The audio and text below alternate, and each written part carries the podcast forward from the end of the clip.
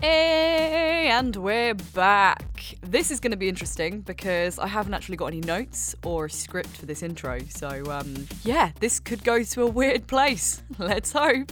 So first things first. Yeah, it feels like I'm just dropping in here out of the blue after so much time away. I started a new job in November and I've been absolutely loving it, but it was a lot. I was working pretty much every weekend, most evenings. For a very temporary period of time, I should say. I don't believe that shit is sustainable after having pretty much a huge break over Christmas. So many people have been really sweet and refused to let this bad boy die, really. I think I've been quite stressed and sort of thinking to myself, like, do I want to keep doing a podcast? It's a relatively small scale. It has listeners, regular listeners, but we're not talking in the hundreds or thousands. And one guy, actually, I want to thank. His handle, I believe, on Twitter is @LukeyBaby. Got in contact with me and was like, yo, are you alive? Are we ever going to get a new episode? Obviously, I was halfway through doing KOTOR, Knights of the Old Republic 2, with my buddy Ben previously. So I'm keen to kind of finish that game so that I can focus on other games as well. And yeah, I am still alive. I really still want to keep doing this as often as I can, really. There is a lot of work that goes into it when you are a one-woman show, as I am. So this is KOTOR Part 2, which, KOTOR 2 Part 2, should I say. This is a long time coming, and we actually recorded this back in October. Haven't had a chance to edit it, get it sorted. It's now ready for your ear canals, and I imagine there'll be much more. We'll have lots more parts of KOTOR to kind of finish that game, because KOTOR 2 is a whopper, but we'll also be focusing on, I want to do Detroit Become Human fairly soon with my girl Tara. I know you're listening because you're one of my day ones, and I want to do Resident Evil 8 because I finished that last year and absolutely loved it. It was my game of the year. There's so much going on. Elden Ring's just come out and it's blowing my tiny mind, but yeah, the gaming space is full of awesome stories that I still really, really want to cover. I'm also trying to work out ways in which I can reduce the amount of time I spend on this podcast, and maybe one of them is just waffling like a loser at the start of each episode and not spending quite so much time on the polish, you know? Maybe I need to ditch the spoiler wrap, but every time I've tried, everyone goes, no, we like it. So I've sort of kept it in. And the good thing is it's exactly 30 seconds, which is what it was designed to be. If you want to skip it, you can skip it with the fast forward button in one press. If you haven't listened to the previous KOTOR 2 Part 1, go and listen to that. Otherwise, this won't make a shred of sense, I promise you. Also, beware spoilers for KOTOR 2, because, of course, I don't really need to explain why, because we're going to be talking in depth about the plot and the storyline and the characters and the choices. Ben's back. He's lovely as ever. My beloved guest, friend of many, many years now. We went to school together, and he will be doing the lovely, delightful thing that he does, which is saying weird words like romantical rather than romantic, and the badge of proudness rather than pride. Most of the time, for a while I edited them out, and then I was like, nah, people need to experience just how Ben speaks his own language sometimes, because it is really fun. So, without further ado, this is KOTOR 2 Part 2. I hope you're well. I'll be back at the end to announce what's coming up with new games, and this time I promise I will not be away for quite as long. Shout out to LukeyBaby. Bye!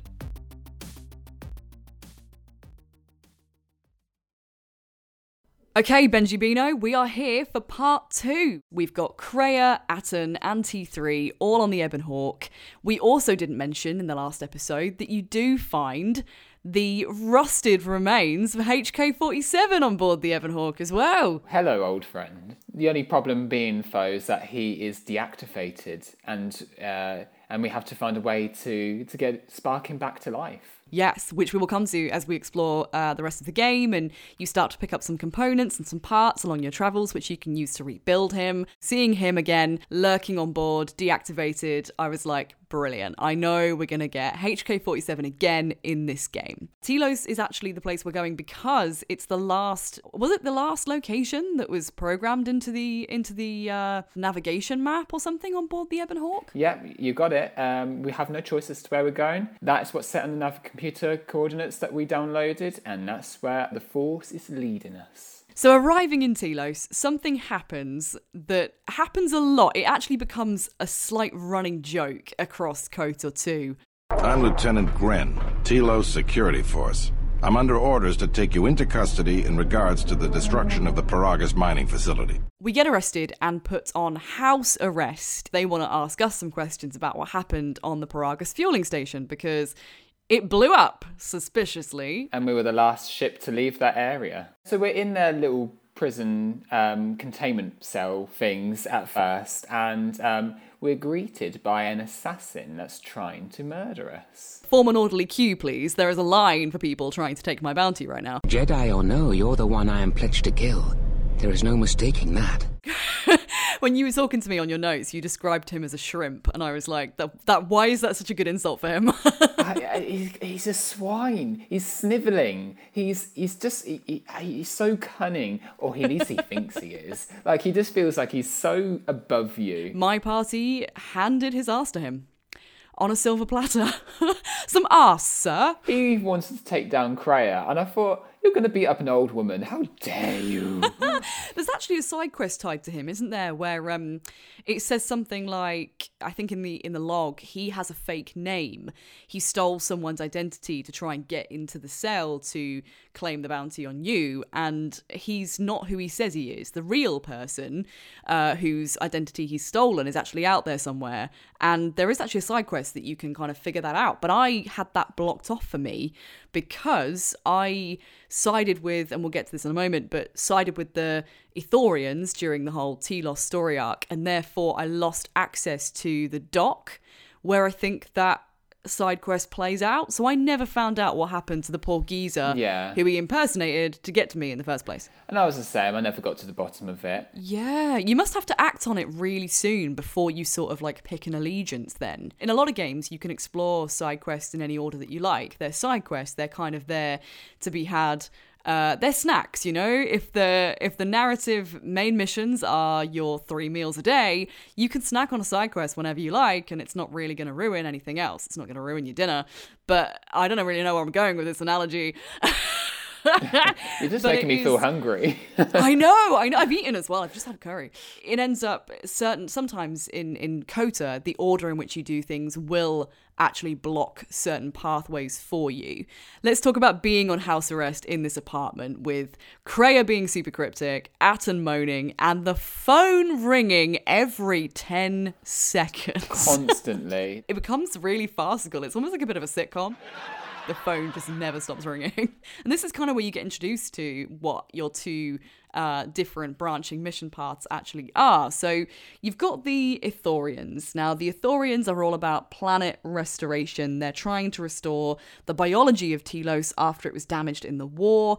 The other side of the coin is Czerka, who are very much the dark side of the spectrum when it comes to your choices ethically, because they are a greedy corporation who are out to effectively capitalize on the misery of the galaxy, to put it bluntly. Same. Did you say same? No. I I thought you said same. I'm out to capitalize on the misery of the galaxy too. Anything for a bit of dosh. I live for it. But I think you do Czerka a bit of justice here, because I thought long and hard, because of course I'm going into this playthrough being a little bit of a evil do-gooder, should I say. An evil do-gooder? What a brilliant oxymoron. You know my approach. I tend to start in the middle ground and then do some evil deeds along the way. Yeah. Your playthroughs are like a heartbeat monitor that gets scared halfway through. Like, it's all like boop, boop, boop, boop, boop, boop. Just like everything gets thrown to the wall. Gets a bit erratic. Yeah.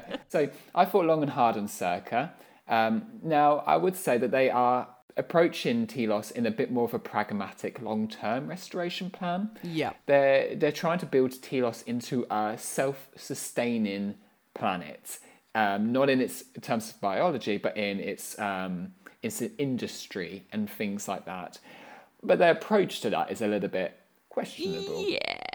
I've come to inform you that the Telosian government has completed its inspection of what's left of the Peragus facility. It appears that the Harbinger had indeed been present, though it was gone when our ships arrived and was responsible for the station's destruction. As such, you are to be released from house arrest. So after house arrest ends, we're able to fully explore Telos and begin the mission branches for either the Ithorians or Czerka. The Ithorians give you an offer. They suggest that if you do side with them and Chodo Habat, who's their leader in this planet restoration project, if you choose to help them out rather than Czerka, they will offer to restore your connection to the Force. Kreia is not cool with that. I do not approve of this alliance we have formed with Chodo Habat and his Ithorians. Habat has an agenda, and he hopes to tie you into it, to use you to his own ends. This was the first time when she started acting a little bit sus of Chodo Habat that I started to question, the very first time, I'll say, whether I could trust Kreia. How did you feel about her behaviour towards the light side or the dark side, or neither, really? Because there is such a distrust, isn't it? And it comes so out of left field. It just comes out of nowhere. It makes you question Kreia. Oh, I don't know. Kreia? It makes you question Kreia more than the Ithorians in the end, because her distrust comes so out of nowhere. Mm. And it's very aimed at Chodo Habat himself, so it's just interesting. It is really interesting, and actually this is something we can explore more with Kreia as we go through, but Kreia is definitely one of those characters whose agenda you are guessing constantly throughout the duration of the game. She isn't a character who is neatly wrapped in a good person or a bad person. You spend more time trying to figure out her motives than you do anybody else in the game. She very much, in her appearance, looks like a Jedi of sorts, but she has a twist. She has an edge to her, which is a little bit unpredictable. It would be best if you avoided such needless entanglements. You are too valuable to be caught up in the struggles of this planet. She almost makes it seem like it's unimportant to get involved, and it's not that she favours good or evil. It's just that she's kind of like, there's no time. We don't have time for this. And I understand that, yeah. I understand that, but at the same time, later in the game, she contradicts herself because she says, wrap yourself in other people's trauma. Let them lean on you. Let yourself grow stronger through that. So she seems to say different things based on how she is feeling at the time as well. So perhaps a little bit of manipulation there. Definitely. The first whiffs. Can you smell that manipulation? It smells ghastly. So who did you side with then? Did you side with the Ithorians or Czerka? I sided with the Ithorians. Like I said, thought long and hard about it, given my devilish ways. But restoring my connection to the Force is a biggie, really. I'm fighting this Sith. Yep. Money's not going to help me. Sorry, Czerka. But growing stronger in my capabilities will. So that was my rationale for that. I felt like my character was such a loner. I really projected the exile onto them in a way of, they've been isolated for so long. They don't really trust other people, but a part of them is also desperately lonely and crying out for people. And to do a little bit of good to the galaxy feels good for them. It's something they aspire to, which is why Kreia's sudden disapproval of helping other people seems to really turn them off a little bit. And at this point, I did get a little bit sus of Kreia, I can't lie. But I felt that I was doing also myself a service in trying to figure out what my true power was, because I hadn't entirely given up on myself yet. And building off that as well, we fought in the Mandalorian Wars, and we went into that with the aim to protect people. So after all of that malarkey, we would want to be helping restoring the planets. We saw the destruction firsthand and the horrors of war. So we would want something good to come about following that, surely. So we both did the Ithorians story arc then. We both sought to heal our connection to the Force while healing the planet. Whatever path you take, you seem to run in with the Exchange, which is kind of this almost mafia-esque crime syndicate that operates across the galaxy. There's a woman called Luxa, isn't there? And she's dressed like it's very sexy. It kind of reminded me of like Soul Calibur, when the women are just not dressed for battle at all. I mean, she knows her assets and she's working it. She is working it. And she asks you to help, or she asked me at least, to run her boss off the station. She's an aspirational kind of girl. She's got ambitions, and she wants us to kill, I think the guy's name is... Oh, take a random guess, Ben. I want to say it's Saquesh. Saquesh. It is Saquesh, yes. Yeah, Saquesh. Saquesh sounds like you just sat on a quiche. Yeah, it does. I'm sad, I've made Saquesh. I've made a butt print in this Saquesh. That's a sad Saquesh. It's a sad... Hello, this is me, just quickly dropping in. If you are listening to this going, I think you'll find... that character is not called Saquesh. Yeah, I have just realised this, looking at my notes as I was editing the episode. The character here, the exchange boss on Telos, on Citadel Station, is actually called Slusk, which is a gross-sounding word. But anyway, Ben kind of got him confused with Saquesh, who is actually a character on Nar Shaddaa later on. He's also a Quarren. He's the same species. He's another crime boss for the exchange. So the two characters are very, very similar. But this one definitely is Slusk, and the guy on Nar Shaddaa is Saquesh. I just left this bit in because I had so much fun, honestly, just listening to me and Ben crack up at the word Saquesh, as you were. So anyways, I can't say that without laughing now. So Saquesh is this leader, this sort of mob boss, and sexy old Luxa asks us to kill him. So I did actually agree to do this for her, got to him, and then after I've killed him, she turns on me, and I was like, bitch, please. Slusk's dead, but Godo's still my boss. I'm shipping you to Nar Shaddaa, Jedi. She turned to me as well, and by which point I was like, well, time to die, you know, I'm not here to be mucked about, you know, you've used me, fair dues. I didn't really feel like there were many ways out of that. Not really, but I didn't mind so much because she got me through the door, and I needed to get in there anyway to sort things out, because it seems to be that the exchange have a bit of an interest in me from the bounty sort of point. Want them hushed as much as possible, don't you? Because they are the people who are really interested in selling you and making a pretty penny. So it was a total bloodbath for me. Everyone died. I went in there with the intention to make it really sort of, just we'll stop you guys from bothering the Ithorians, and everybody will be happy. And it turned into pretty much everyone involved in that plotline died. I think Saquesh died and Luxa died, and I killed a lot of them. To get into the exchange itself, there's these Rodian guards, and one by one I was killing them because they were denying me entry at first. Yeah. And each time I reapproached the door, I said, do you know who I am? As I'm tripping over their past co-worker's dead body on the floor.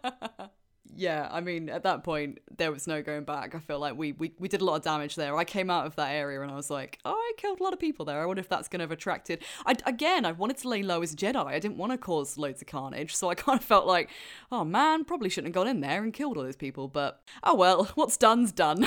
C'est la vie. Chaos finds the exile. Wherever they may go.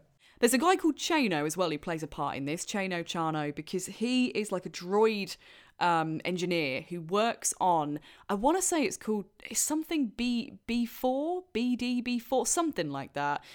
Something along those lines. But this kind of droid looks a lot like C-3PO. Actually, I've just Googled it.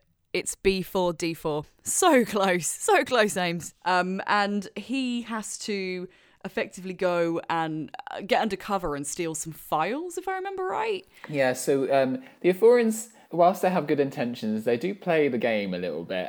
So we've stolen this droid from Czerka before it gets delivered. That's it, it's a Czerka droid, isn't it? Yes. And we use it to hack into Czerka's mainframe, which is a bit of a fun moment, really, because we actually take control of this droid. I remember as well, I've written in my notes that I don't know what it was. I think I'd paid a lot of people at this point. Maybe I'd paid them to be quiet, or I'd paid them not to kill me. And I remember threatening Chano for the droid because I didn't want to cough up, 2,500 credits. I can't remember exactly what part of it was, whether it was for the droid itself or whether it was something similar, but I've written in my notes, I threatened Chano and I feel bad about it because he was a nice guy. Yeah, he is kind of mind his own business. We do barge into his room, yeah. Don't we? In fact, we barge into quite a few people's rooms. There's a bit, isn't there, that's really meta when you're exploring Telos. There's like an apartment complex and there's a bloke. This really stayed with me, so very clever on Yukota. You wander through the apartment complex, just similarly to how you did in Taris in the very start of the first game, and you are just like opening crates and like lockers and generally just looting, you know, what gamers do. And this one guy just walks into the room after you and goes, "You just break into my apartment and take everything I own, are you crazy?" And it catches you by surprise. You're caught red-handed, yeah. And you're just like, the game, it scolds you for being a classic looting player and not thinking of the wider consequence or the realism of this world. And you're just like, oh, mate, I'm really sorry. And then he doesn't even ask for the money back. He just lets you go, which is even worse. He's like, "Now get out of here before I get the TSF to throw you in jail. Don't darken my door again with your thieving hands." And you just like leave like, man, I feel really bad about that random NPC that I just robbed. The goody two-shoes that you were, you must have been like, oh my God, what am I doing? I threatened Chano because I didn't want to pay him. I robbed this poor guy. Honestly, I was a menace, public menace. When you get this Czerka droid who then wanders into this place to steal the files, you get apprehended by like a little T3 kind of R2D2 kind of droid. And I really enjoyed this scene because I felt like, we touched on it in the previous episode, the droids have so much more personality in this game. They are so well written. And the idea of the one-sided conversation, which obviously is very C-3PO and R2-D2, in that one is just kind of making bleep bloops, blips of audio that don't really mean anything, but the other is responding to them in such a way that you can almost imagine as a player and fill in the gaps as to what they said. And I think that's so clever. And that's done a lot throughout this game very, very well, where you'll have bleep, bloop, bleep, bloop, and then someone, maybe the exile or maybe another droid go, oh, wash your mouth out, like as if you would say that, as if you would do that. And yeah, it really helps to play with the sense of personality that these machines have. Yeah, that's a good point, actually, because you, especially with T3, you get a choice as to his personality a little bit. I mean, he's a bit of a quirky little droid anyway, but you can kind of, based on how you react to his little bleeps and bloops, you can kind of see how far you can push that quirk. What was that? That's what I'm talking about. That is not normal droid behaviour. So we've sorted out the exchange and we've sided with either the Ithorians or the Czerka Corporation. In our case, it was both the Ithorians. There was quite a lot going on Telos, but one of the biggest things is the Ebon Hawk is stolen by some woman wearing Ugg boots. Yes, damn chavs.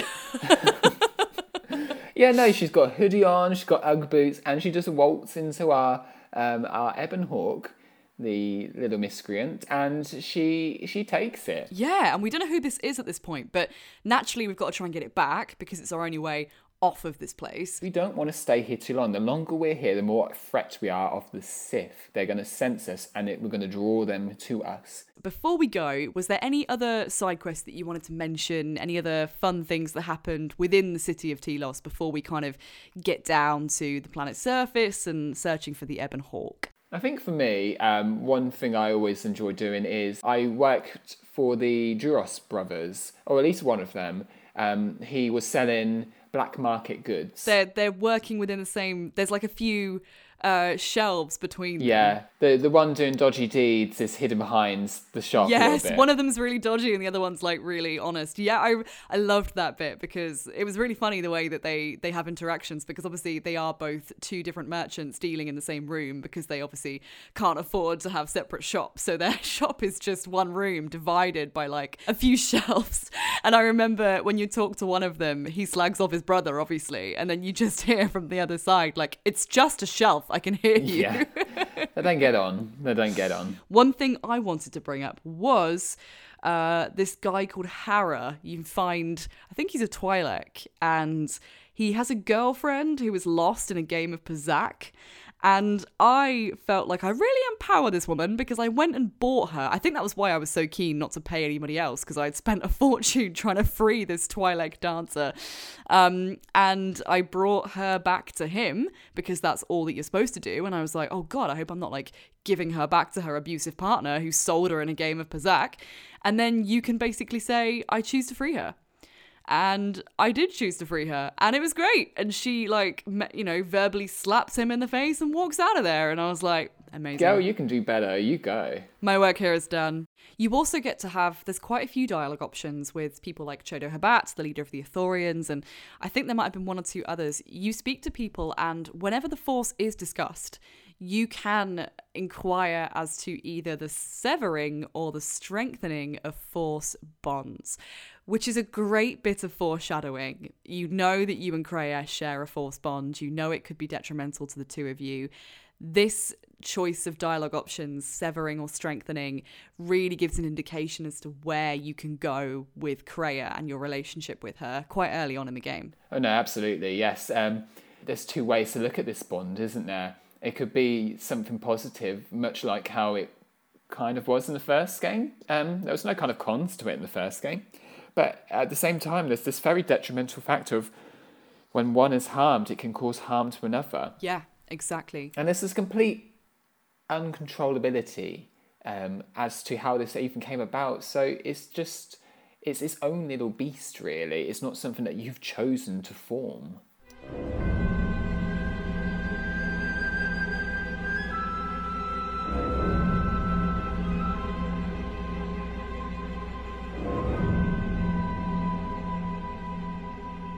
So we've left Chodo Habat and the Ithorians, and we've gone down to the planet's surface in order to try and find the Ebon Hawk that has been stolen by this white hooded chav girl. So wherever she and her Ugg boots are, we don't know, but we're here to scour the planet because that's our getaway. Like you say, we can't stay for too long because the Sith are going to be hounding us and they're going to be drawn to us, so we need to make a speedy getaway. So we land on the planet's surface, and when I say land, I mean crash.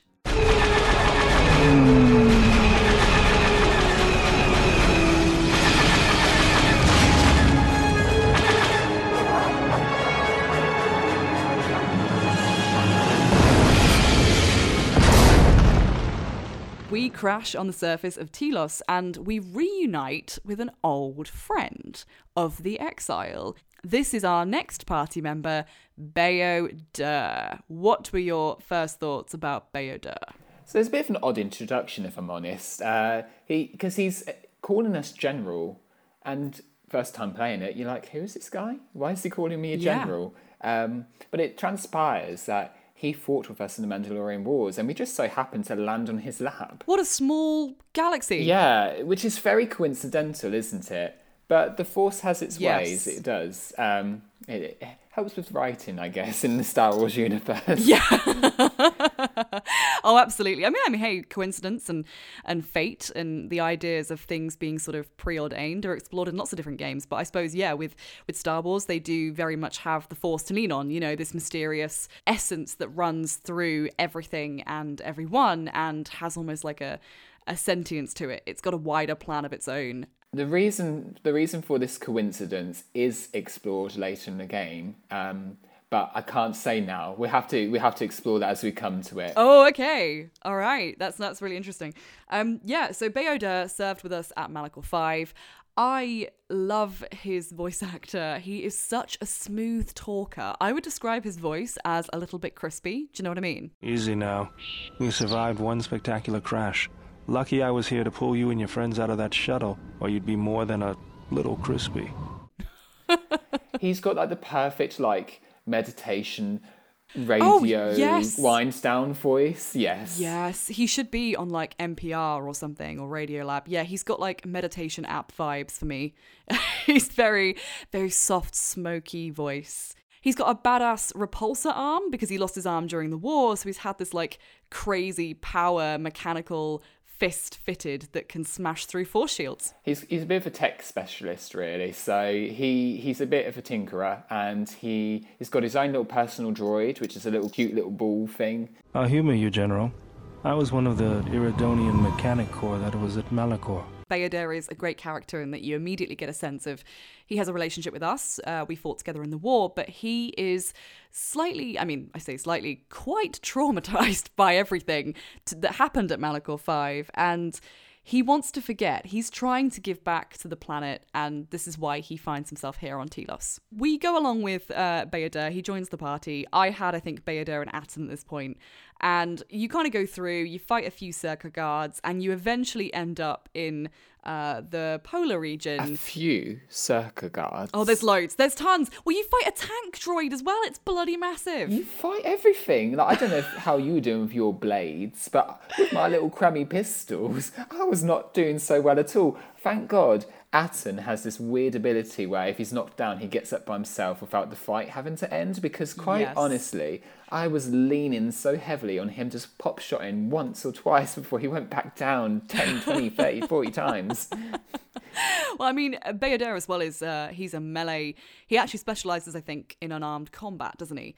So you can sort of give him like fighting gloves and stuff that actually boosts the power of his unarmed fists. So I never actually gave him a shield or a sword or anything like that. I just kind of let him run riot and punch people in the face very damn hard. And he has that ability that can take shields down as well, which is pretty cool. So God, you know what? You've gotten onto something I've probably never gotten onto with him, because I always thought he was super weak and barely used him. So actually, that's probably the way to play Bao-Dur, and I've never realised. It might. I mean, I'm nowhere near an expert in comparison to you, and there might be people listening to this going, "No, Bao-Dur, he's totally this." But I really enjoyed playing with him that way, and we were all melee apart from obviously Atton is pistols. So it was pretty cool. I didn't have Sith lightning at this point, so I couldn't just go zap zap zap like I normally would do, but I did find this area quite tough. The Czerka guards were pretty nails, and the tank droid was formidable, to say the least. We steal a ship to make it to this polar region area, and the place we steal it from is quite interesting in itself, really, because it has all of these toxic vents in it, and Bao-Dur lived up to his name, because the bloomin' bugger kept walking through the poison fence, and he kept going down. A toxic work environment. It was a toxic work environment, yes. Yeah, it's the Czerka base, isn't it? Like, you can't... Do you ever think when you play games like this and you think... You see, like, an evil lair or something that is decked out by some kind of villain to piss off the heroes, basically, to hinder their progress. And you think...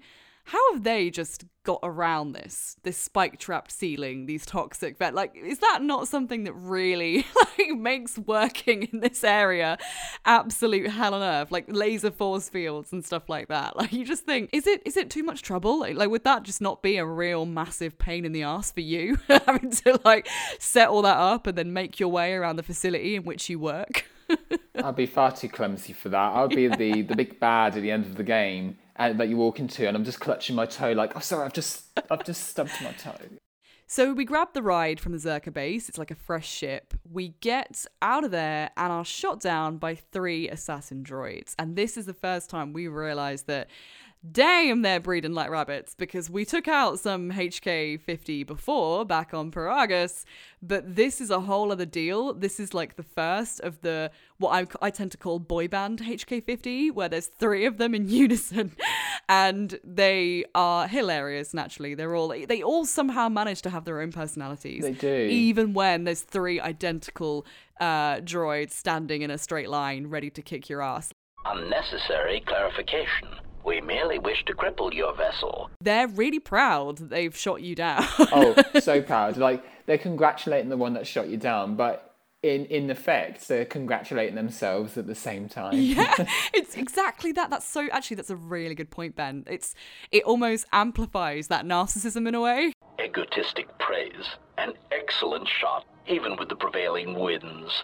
I couldn't have done it better myself. You realise just how creepy HK's persona is as well when it's used against you. Because you were kind of laughing with him, in the first game. And now you're like, oh God, these things are out to kill me. And I'm not sure I like them on the other side of me. Relentless, aren't they? They are. They don't give up. There's a very machine nature to them. and they just keep coming. And they almost feel like, I think you touched on it when you said about actually them complimenting each other when they're actually congratulating the one who shot you down. It does feel like a weird hive mind mentality, because technically they keep coming at you in threes and you fight them in many instances throughout the game. And it's always this bunch of three droids that you take down, but they feel like it's almost, oh God, these guys again, even though it's technically three completely different droids. But because the models are so, obviously they are the same clone of each other. Like, it's just, yeah, that almost makes it feel more of an opposing force, because it's weirdly, they're all one joint force of the same thing. And the replication of them each time makes you think, oh God, it's never ending. Like, there is an assembly line of these bastards out there and they are never going to stop hunting me. That adds to how relentless they feel as characters. Yeah, absolutely.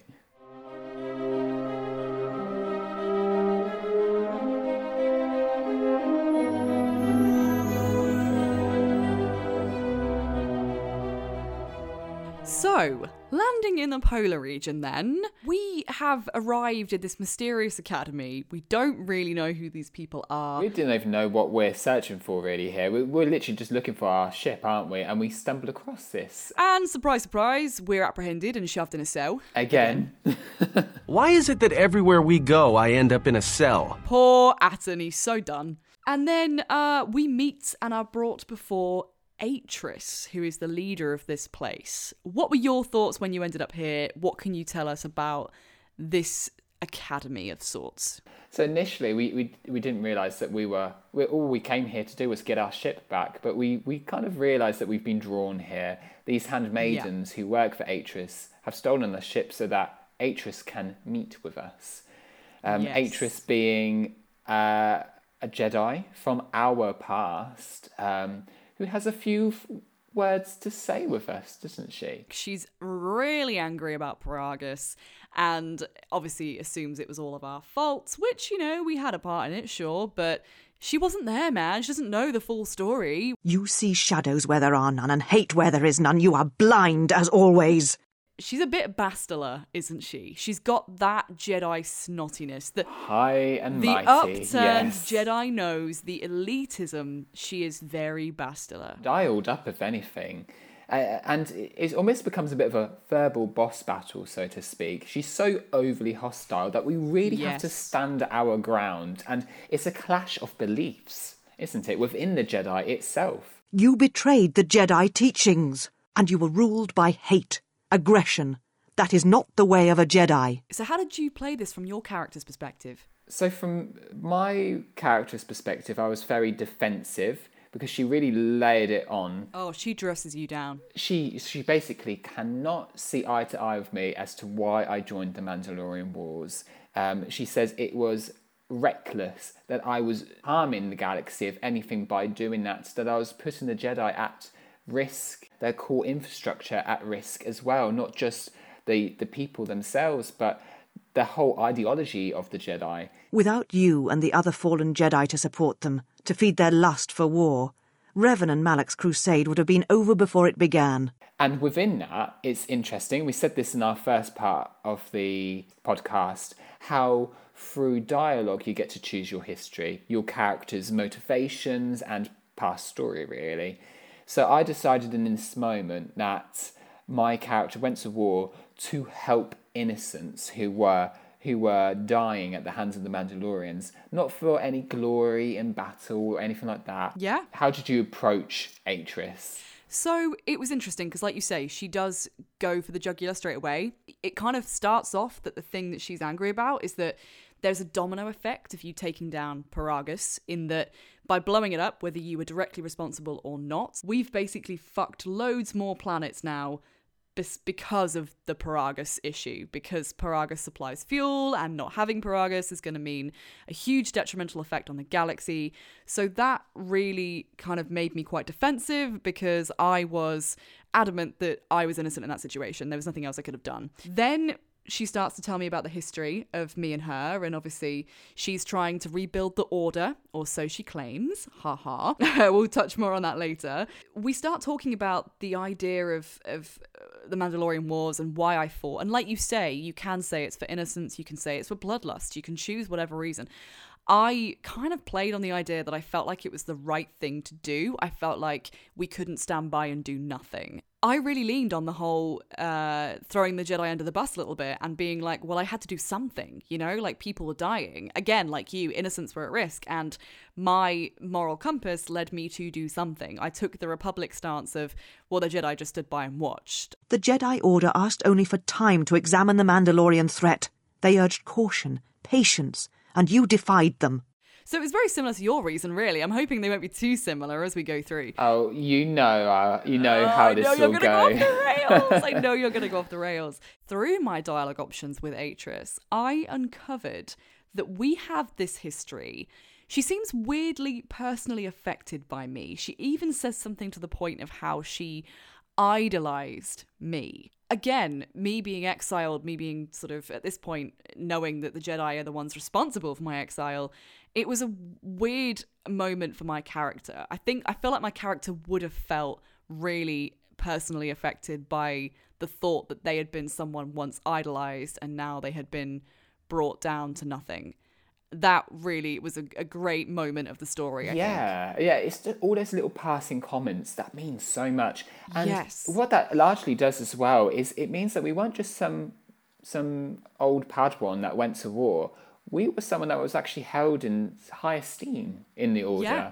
Yeah. Enough for her to say that, and she's the Jedi Master. She seems bitter in other ways too. Like, she says something about, there's a real funny ego battle where she's kind of like, what would the Sith want with you? Surely they wouldn't want anything with you. They're probably looking for me. And it's like... Oh, yeah. Like, yeah. I mean, to say that she's a little bit that way is an understatement, because she bloomin' wields my lightsaber and waves it in front of my face. My gorgeous Viridian single hilt blade. She mocks me with it. She pulls it out and she says, I mean, actually, she builds on what you said. She says, I kept your lightsaber. Who does that? Yeah, who does that? You wouldn't do that for anyone. I kept your lightsaber as a reminder of your betrayal. It is not yours. It is a symbol of something greater which you no longer represent. And also, you're so right. There is such a venom and a pride and a bitterness in Atris that is not very becoming of a Jedi, FYI. It feels more like it's not just about Jedi who went to war, it's about that I went to war. She says every choice we make sends an echo through the Force. It can awaken feelings, ignite passions where none existed before.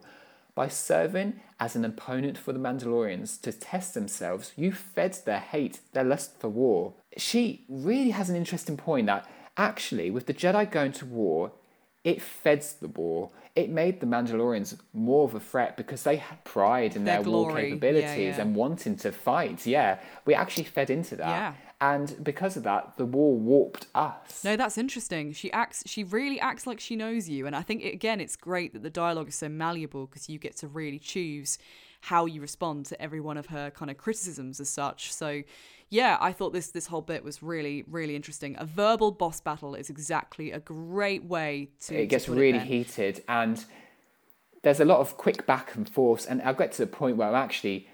stopping her from speaking and finishing her points because I'm just butting in. I am on a run. I'm right in my head, and she is not convincing me at all. How dare you? Let's put a pin in Atris for a moment then. We've had this conversation. She eventually agrees to let us go. Can we just talk about what happens to our companions while they're in the cell? You've got Bao-Dur, Atton and Kreia, because this was one of my favourite moments probably in the game, and the moment where I think I screamed at the laptop, like, whoa, I need to know more about this, and I need to know more about it now. Atton and Kreia, when they're in the cages. Oh my God, does Kreia show her true colours? Oh, Atris, you have been clever. Atris? It's none of your concern. Well, the sooner we're out of here, the better. 2 crazy Jedi are more than enough for me. No one told me we were going to be dumped in a nest of Jedi. And what is it about this place that causes you such fear? What do you mean?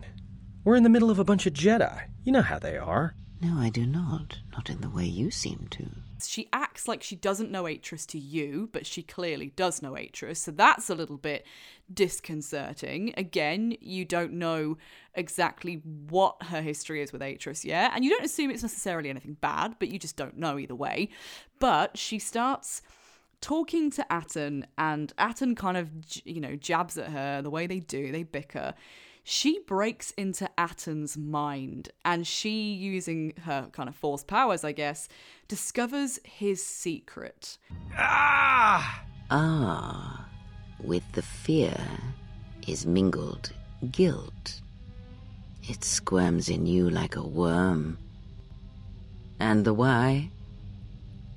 Ah! And there is its heart. You surprise me. It becomes apparent that there is a big, massive F-off secret to Atton, buried very, very deep, and she agrees to him that she won't tell me. Obviously, me being the exile. There's so much secrecy around what she's trying to pull out of him at this point. And as the player, you're privy to it, obviously, but the exile isn't. But she calls him murderer. She says, "Sleep, murderer, and be silent." She turns her eye to him because he seems very anxious that he's in a Jedi academy, or as what they believe it to be a Jedi academy at that point. And she's just a bit confused. She's like, "Why are you so anxious?" And that's what leads her to break into his mind. She's learned a lot about him, and she holds it over him for the rest of the game. She uses this as a manipulative tool to control him. Did you ever uncover Atton's secret? So this is the heartbreaking part of my Kota 2 experience, Ben, because I poured everything into Atton, and I still felt like I didn't really get to that. I'm not going to spoil how my game ends for you right now, but I did not ever really get to the point where they had the conversation. I kind of wanted the exile and Atton to have it out, and it never felt like they really did. Maybe that was the dialogue tree doing its thing. Maybe that was just something I missed. But either way, I didn't really feel like that got a resolution. I still don't 100% know. You get lots of hints along the way. Even in the academy that we're in now, the Echani handmaidens, obviously they are of Echani background, descent, heritage, whatever, they mention that Atton has had a Echani training when they kind of apprehended us. Yeah, which is a surprise, because he doesn't look like the sort. No, he doesn't. And you kind of go, oh, interesting, okay. I mean, I think I gave him like an Echani shield at that point. I was like, he'll know how to use this. But yeah, that's an interesting thing. You start thinking about his background and where he's been and what he's been up to. And yeah, you'll have to tell me as we get there, you know, what happened for you with Atton, if something happened with you and Atton. Oh, I will. Yeah, I don't think I really got that much out of him. But this scene where Kreia breaks into his mind and like pulls out this murderous secret that he's got buried in his heart was one of the finest moments I thought of the story. It really hooked me in, and I was I felt like I nodded off a little bit towards walking around the Czerka base on the planet and fighting all those guys. Yeah. It was a lot of combat and not much narrative, and this really made me go, wow, that's an answered question that I really want. And I still really liked Atton. I felt like, what a great character. Still love him, but I want to know, what's he done? Telos is a little bit of a slow burn, admittedly, but I tell you what, when you get into this... A bit like Taris was, really. Yeah, but once you get into this space, there's some big story beats that really play into the future narrative of the game. We eventually get reunited with our party. We get given the right to leave, and Atris has taunted us, and Atton's been sort of messed with by Kreia emotionally. Before we did leave, there was one handmaiden that looked a little bit different from the rest. Yes, I was about to mention this. And they seem to be... Oh, okay, I beat you to it. Wow. Yeah. But the other handmaiden seemed a little bit cruel to her almost, so very cutting. But she is quite inquisitive as to the Force, and she asks me, what is the Force like? How does the Force feel? Because the handmaidens aren't Force sensitive, and that plays it a part, really, as to why Kreia says, oh, Atris, you have been clever. We don't know why yet, but that does have a link there. This handmaiden, she asks us, you know, what's the Force like? And there's two ways you can answer this. you can either be very kind of romantical about the Force. Romantical? Hey! You know what I mean? You can romanticize exactly the idea of the Force. Yes, okay, let me have it. I'm gonna make a glossary of Ben terms. I really am, for the podcast. That's so funny. Roll with my weird tongue and the phrases it says. The badge of proudness, romantical. Listeners, you didn't hear it in the last episode because I edited out around it. But Ben, what was it you said? You tried to say incapitated, not incapacitated, and I thought it was the funniest thing, but I ended up putting HK's line in instead, so you didn't hear it. But it was a banger. The Ben glossary is coming. Don't you worry. Anyway, before you interrupted, so there's two ways you can answer this. You can either be, you can romanticize the Force and be like, oh, it's lovely, blah blah blah. But for me, I'm a bit down and trodden. So I said, well, I only really know what the loss of it feels like. So she says, well, tell me of its absence. And I love the writing here. It's just so kind of poetic. And I'll kind of ream a few of these. It's like... I'll put some dreamy music in here while you tell us what the Force feels like. So actually, correction, it's not me that answers this. It's Kreia.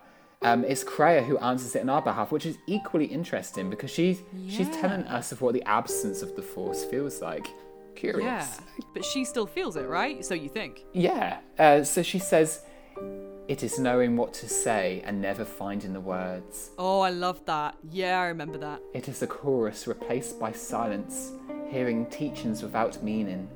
It is like having the energy of youth, then feeling the cloak of years fall upon you, and knowing you are weak, fragile, a thing easily discarded. It is like a beloved pupil to whom you have shed everything, sacrificed everything, and then having them turn from you and forget all you were. Now, I love this because, of course, it is so poetic in itself. It's juicy. Are we seeing a fold to Kreia's history here through what she's saying? What is Kreia's history with Atris? How does she know Atris? Why is she playing dumb that she doesn't? What has Atton done?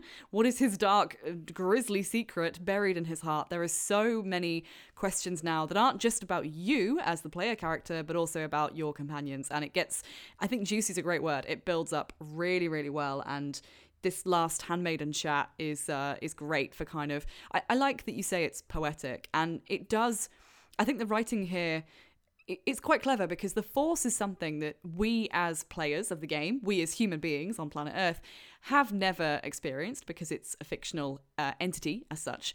And it actually does quite a good job, the language, if we're really breaking nitty-grittily into the way it's described, actually being able to explain that feeling and that absence of that feeling in a very relatable way. Like that idea of knowing what you want to say but not being able to find the words. Like if you've ever had that moment where you just feel, I mean, I have it on the podcast all the time when we get really wax lyrical about stuff and I'm like, there is a word for this and I can't think of it for the life of me. Yeah. That feeling of redundance, that feeling of just not quite getting to the end of that thought and something feeling very unfinished in your brain is a great way of depicting what the Force being stripped away feels like. So the last handmaiden, she joins your party, right? Not for me, because I was female, but for you, she does. Already our paths are diverging a little bit. And because, of course, Atris has been a joy, a delight.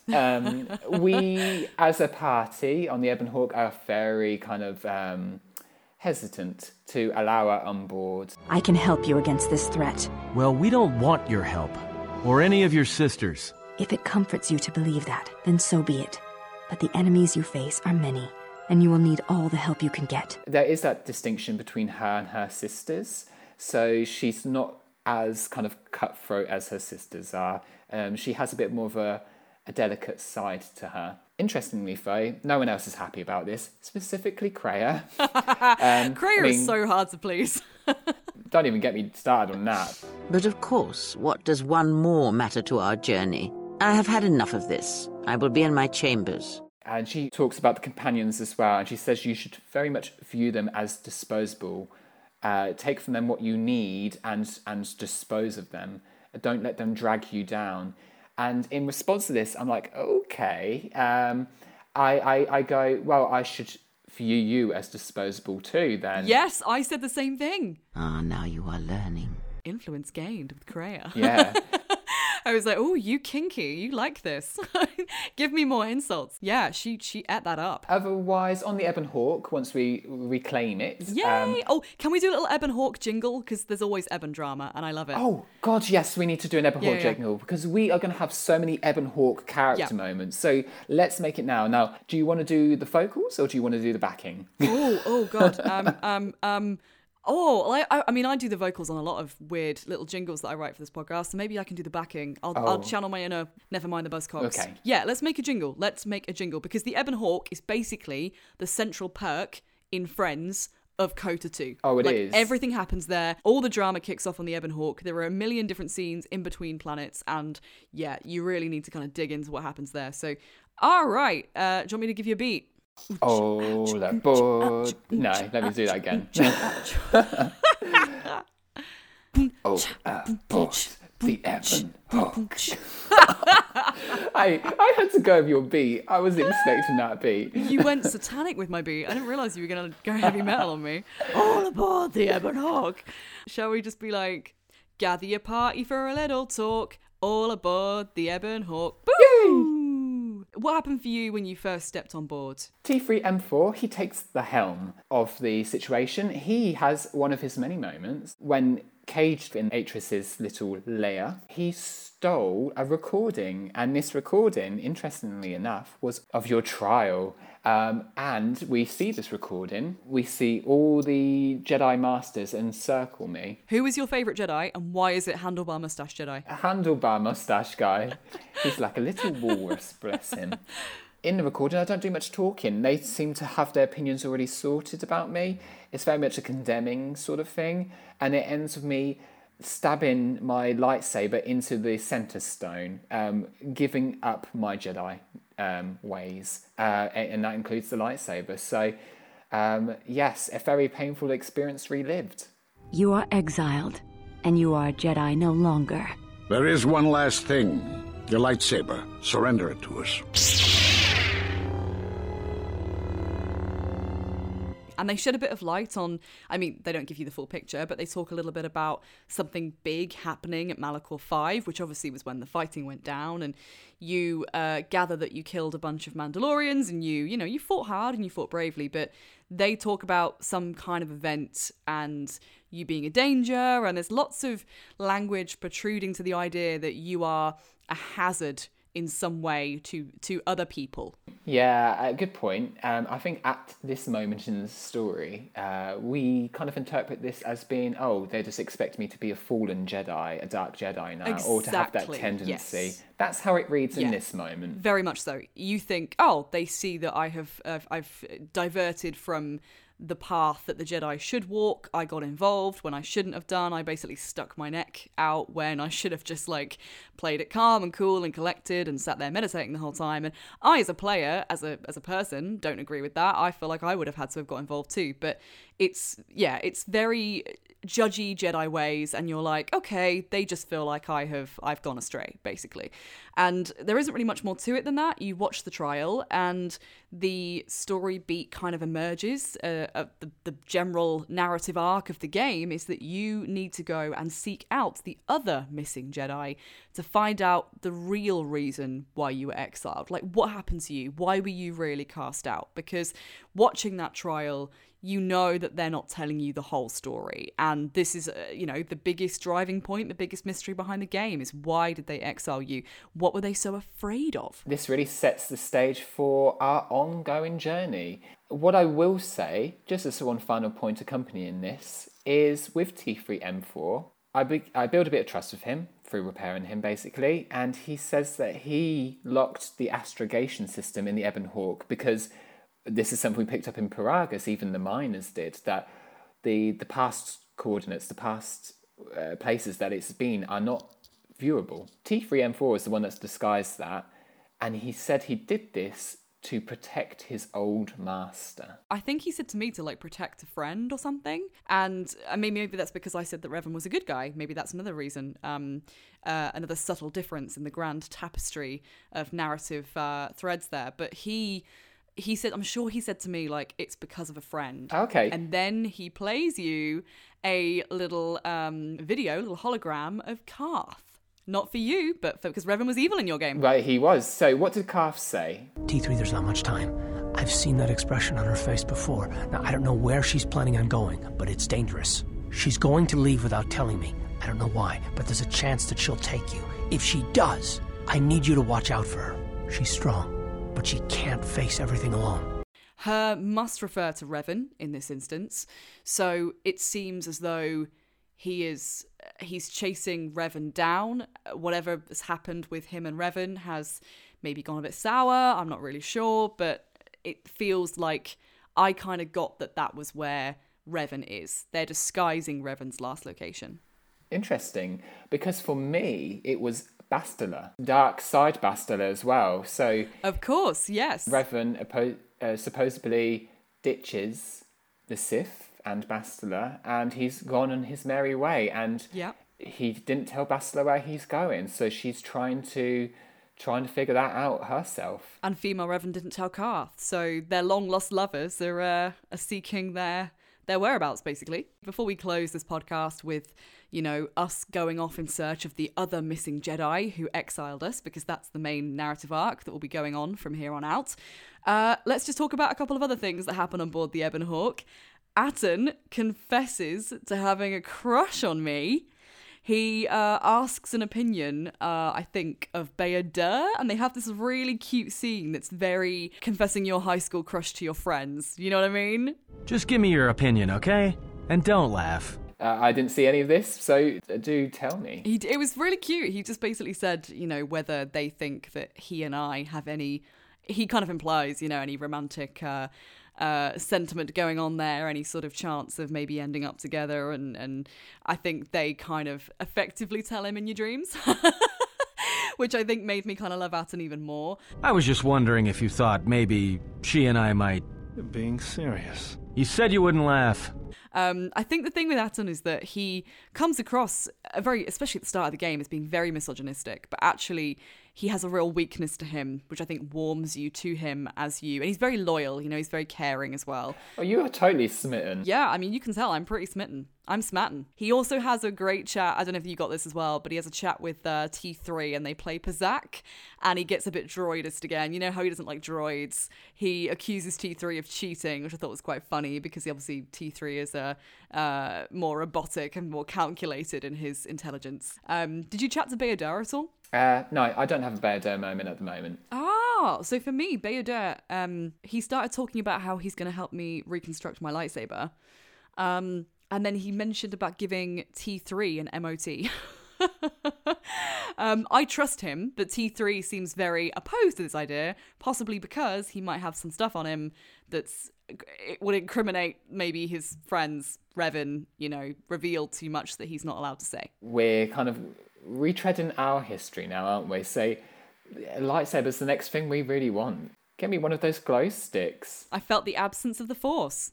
This absence that everyone talks about is not having a lightsaber in the early stage of the game. I also spoke to Bao-Dur about why I chose to fight, because he does kind of bring that up, you know, why did you go to the Mandalorian Wars? And again, like Atris, I said, I couldn't stand by and watch. You know, I just, like many of the Jedi, did nothing, and I was not prepared to be that human. And he's very much of the same mind, isn't he? He actually respects you for that decision, because if I remember rightly with Bao-Dur, I think his homeworld or something personal to him got really crushed by the Mandalorian Wars. He had a bit of a journey. Exactly, yeah. I really like Bao-Dur. I really had a lot of respect for Bao-Dur. I just, in general, felt that he was a trustworthy character who had very similar motivations to me, my character. So at this point, I got on well with Bao-Dur.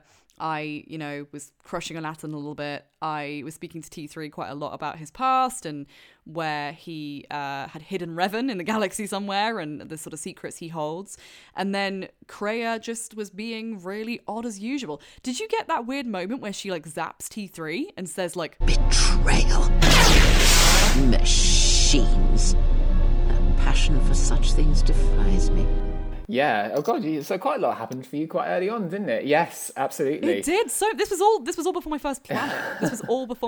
You must be like, oh my God, there's so much drama happening. Yes. Literally every time I thought a cutscene had ended and I'd get control again, another cutscene would play. It was like, Atton fancies you. Boom. And I was like, oh, okay, let me take control. Oh no. Now Bao-Dur wants to give T3 an MOT. Oh, okay. Boom. Okay. And then it was like, oh, and now Kreia's going to zap T3. Oh Jesus. Now he really needs an MOT. Boom. And then the next thing, oh, do you want to chat to Bao-Dur for a bit? Have a cup of tea in the cockpit? Yeah, okay, absolutely. Boom. And then the next thing I know, it was Atton and T3 were playing Pazak. It went on forever. It was like Metal Gear Solid. Yeah, it was.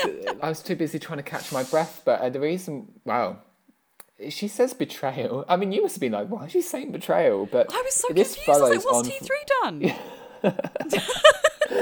done? It's basically because he told you he was hiding the coordinates of where the ship's been to protect his old friend. So does that mean that Kreia knows Revan? Oh yeah, maybe she's on Revan's side. How interesting. I didn't think of it that way. I just thought it was part of some bigger grand scheme of things. Yeah, I mean, so much happened for me. So much happened. But yeah, let's go off in search of the Jedi, particularly the handlebar mustache Jedi, of course. And I guess we'll see you back for part 3 when we go to... What planet do you fancy going to first, Ben? I think I did Dantooine. Oh, let's do Dantooine first then, because I have a whole moment on there. Oh, okay. All right. So yeah, that's us out for now. See you next time, guys. Bye. John, do your classic sign-off phrase, Ben. See ya. See ya.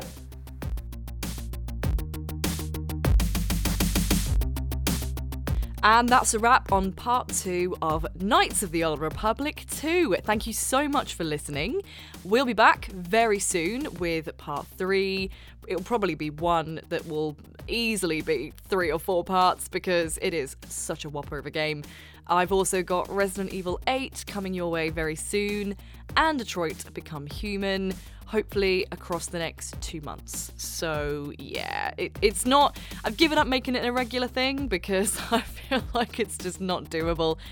But that said, I'm working very hard on prioritising the podcast and making sure that I stick to it, but in a way that doesn't cripple the rest of my free time, because, you know, as soon as something becomes a chore, it's something you hate, it's not something you find fun anymore. And I have a lot of fun making this. We had a lot of fun making this. Thank you so much for listening. If you want to follow us on Twitter, you can do @mygamefiction, or we're on Instagram @mygamefictionaddiction. I need to really update that. And yeah, get in touch. If you tweet us or DM us and let us know what games you'd like to see us cover. And if you had any thoughts on Knights of the Old Republic 2, let us know. I'll see you guys next time.